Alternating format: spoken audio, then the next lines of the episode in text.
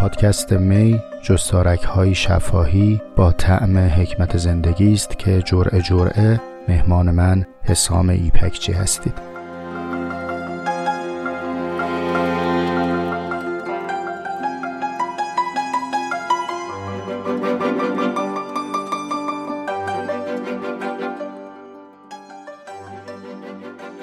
سلام هم پیاله های من خوشحالم که هم سفره شما اصلا مزه سفره به هم سفره است.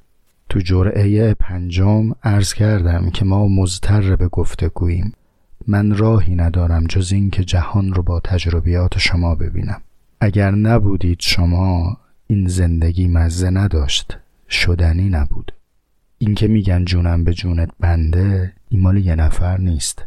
جان همه ما به هم بنده. این بیت حافظ جان رو من بسیار دوست دارم. میگه ای نور چشم من سخنی هست گوش کن. چون ساغرت پر است بنوشان و نوش کن. راهی جز این نیست هر یکی از ساغر خودش باید به دیگری برسونه. از تشنگی می میریم اگر با هم هم سفره نباشیم از جهل می میریم اگر تجربیاتمون رو با هم دیگه در میون نذاریم. یادتون میاد تو جرعه دوم صحبت برخاک؟ گفتم این هستی حیات رو دست به دست بین هم میچرخونن. اونی که نگه داره مردست بودنشون در بودن همه. ما که تافته جدا بافته نیستیم. یه لکه ای از این هستی هم مایی گفتنی های من ایناییست که دارم جرعه جرعه خدمت شما تقدیم می‌کنم. شنیدنیام رو از شما طلب دارم. قابل دونستید؟ توی سایت می توی کامنت ها به هم خبر بدید. در تجربیاتتون شریکم کنید. این از این حرف های تعارفی تلویزیونی نیست تا بگم که ما رو از نظرات خودتون بهره مند کنید بعد شماره روابطتون میبدم بگم برید اونجا تقدیر تشکر کنید. نه والا استدلال آوردم براتون تو جرعه پنج. شما می رو پخته تر می‌کنید.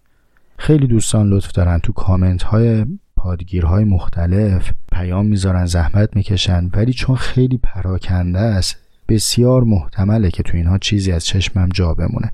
اگر یک جا تو سایت ببینید وارد صفحه اپیزود بشید یعنی تو نوار عنوان بالای سایت زده اپیزود دورش هم یک کادر زدم که هیچکس گم نشه. اونا کلیک کنید وارد صفحه اپیزودها بشید. هر اپیزودی بر خودش یه پست داره. کامنتاش تقدیم شما فرصت هست برای اینکه هم نظرات بقیه رو بخونید هم شما نظر بفرمایید. اما الان می‌خوام راجع به چی صحبت بکنم. یه یادآوری چند ثانیه‌ای یادتون هست؟ عرض کردم که برداشت و تصویر هر کس از این هستی مختص به خودشه. به رغم اشتراک های بسیاری که بین ما هست و به همین خاطر با هم همزیست هستیم اما تمایزهایی هست که این تمایزها حاصل متغیرهای متعددیه. زمان مکان استعداد بزاعت تنوع دقت میان حواس مختلف و خلاصه این که ما گوناگونیم پس گوناگون جهان را ادراک می‌کنیم. اینا رو که یادتونه. حالا می‌خوام برسم به یک برداشت عملی و درس زندگی دیگر. دقت هم دارید دیگه. ما تو می سعی می‌کنیم حرفها رو به عمل برسونیم. یعنی مثل پایان اپیزود می‌رسیم به اینکه باید گفتگو کنیم. خب؟ حالا می‌خوایم برسیم به یک فکت عملی دیگر.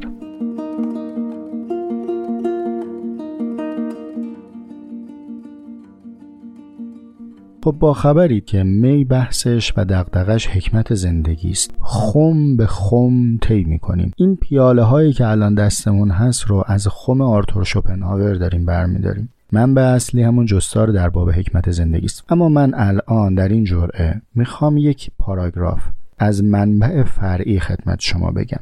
کتاب متعلقات و ملحقات که توی کتاب نامه سایت معرفیش کردم این هم نوشته های آرتور شوپنهاور هست. در صفحه 189 شوپنهاور یک بحثی رو مطرح می‌کنه. من هم می‌خوام در حاشیهش یک اشاره ای رو تعلیف کنم خدمت شما. شوپنهاور به رواداری اشاره می‌کنه. چند خطی از روی کتاب می‌خونم براتون. برای رواداری در برابر نظرات دیگران که مخالف نظرات خودمان هستند و صبوری در برابر تضاد احتمالا هیچ چیز مؤثرتر از این نیست که به یاد داشته باشیم خودمان هم اغلب پیاپی نظرات متضادی درباره موضوع واحدی داشتیم و کرارن و گاهی حتی در دوره بسیار کوتاه نظراتمان را تغییر داده رواداری تقریبا معادل مدارا کردن با دیگری است. تحمل مخالف تحمل کسی که چون من نمیاندیشد.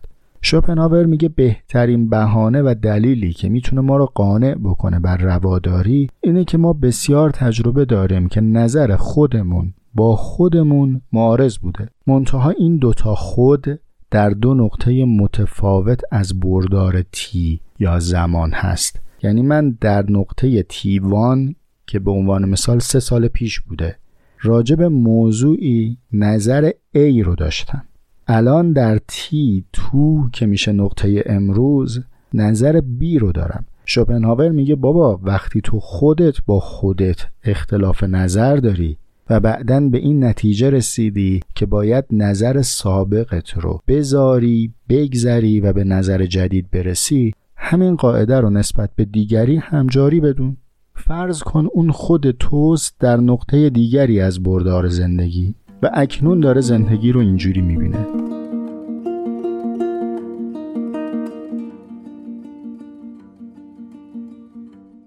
اما من می‌خوام یک دلیل دیگری هم برای رواداری اقامه کنم و تقدیم کنم. دلیلی در راستای جرعه هایی که تا الان با هم صحبت کردیم بلخص جرعه پنجم.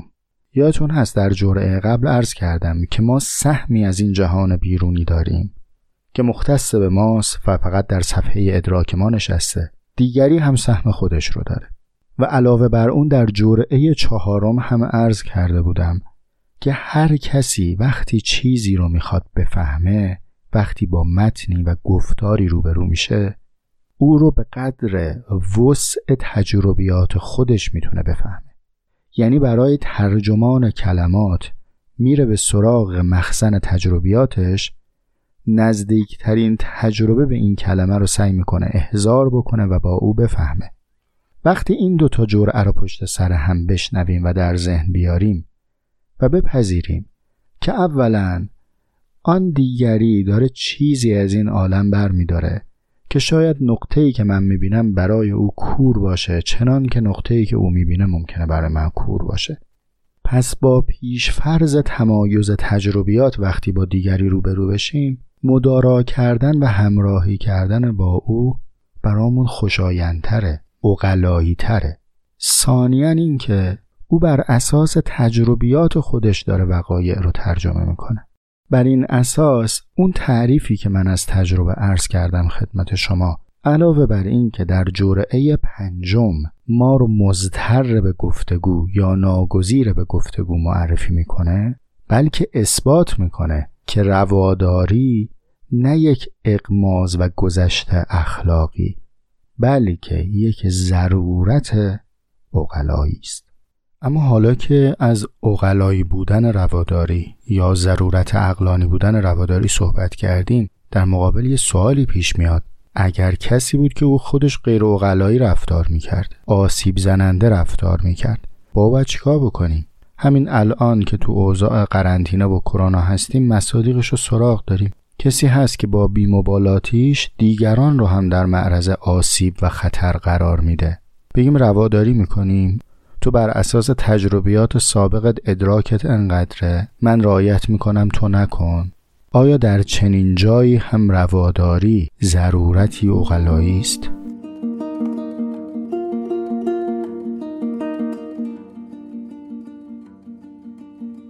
جواب این سوال در تبیین نظامهای حقوقی روشن میشه که موضوع می نیست.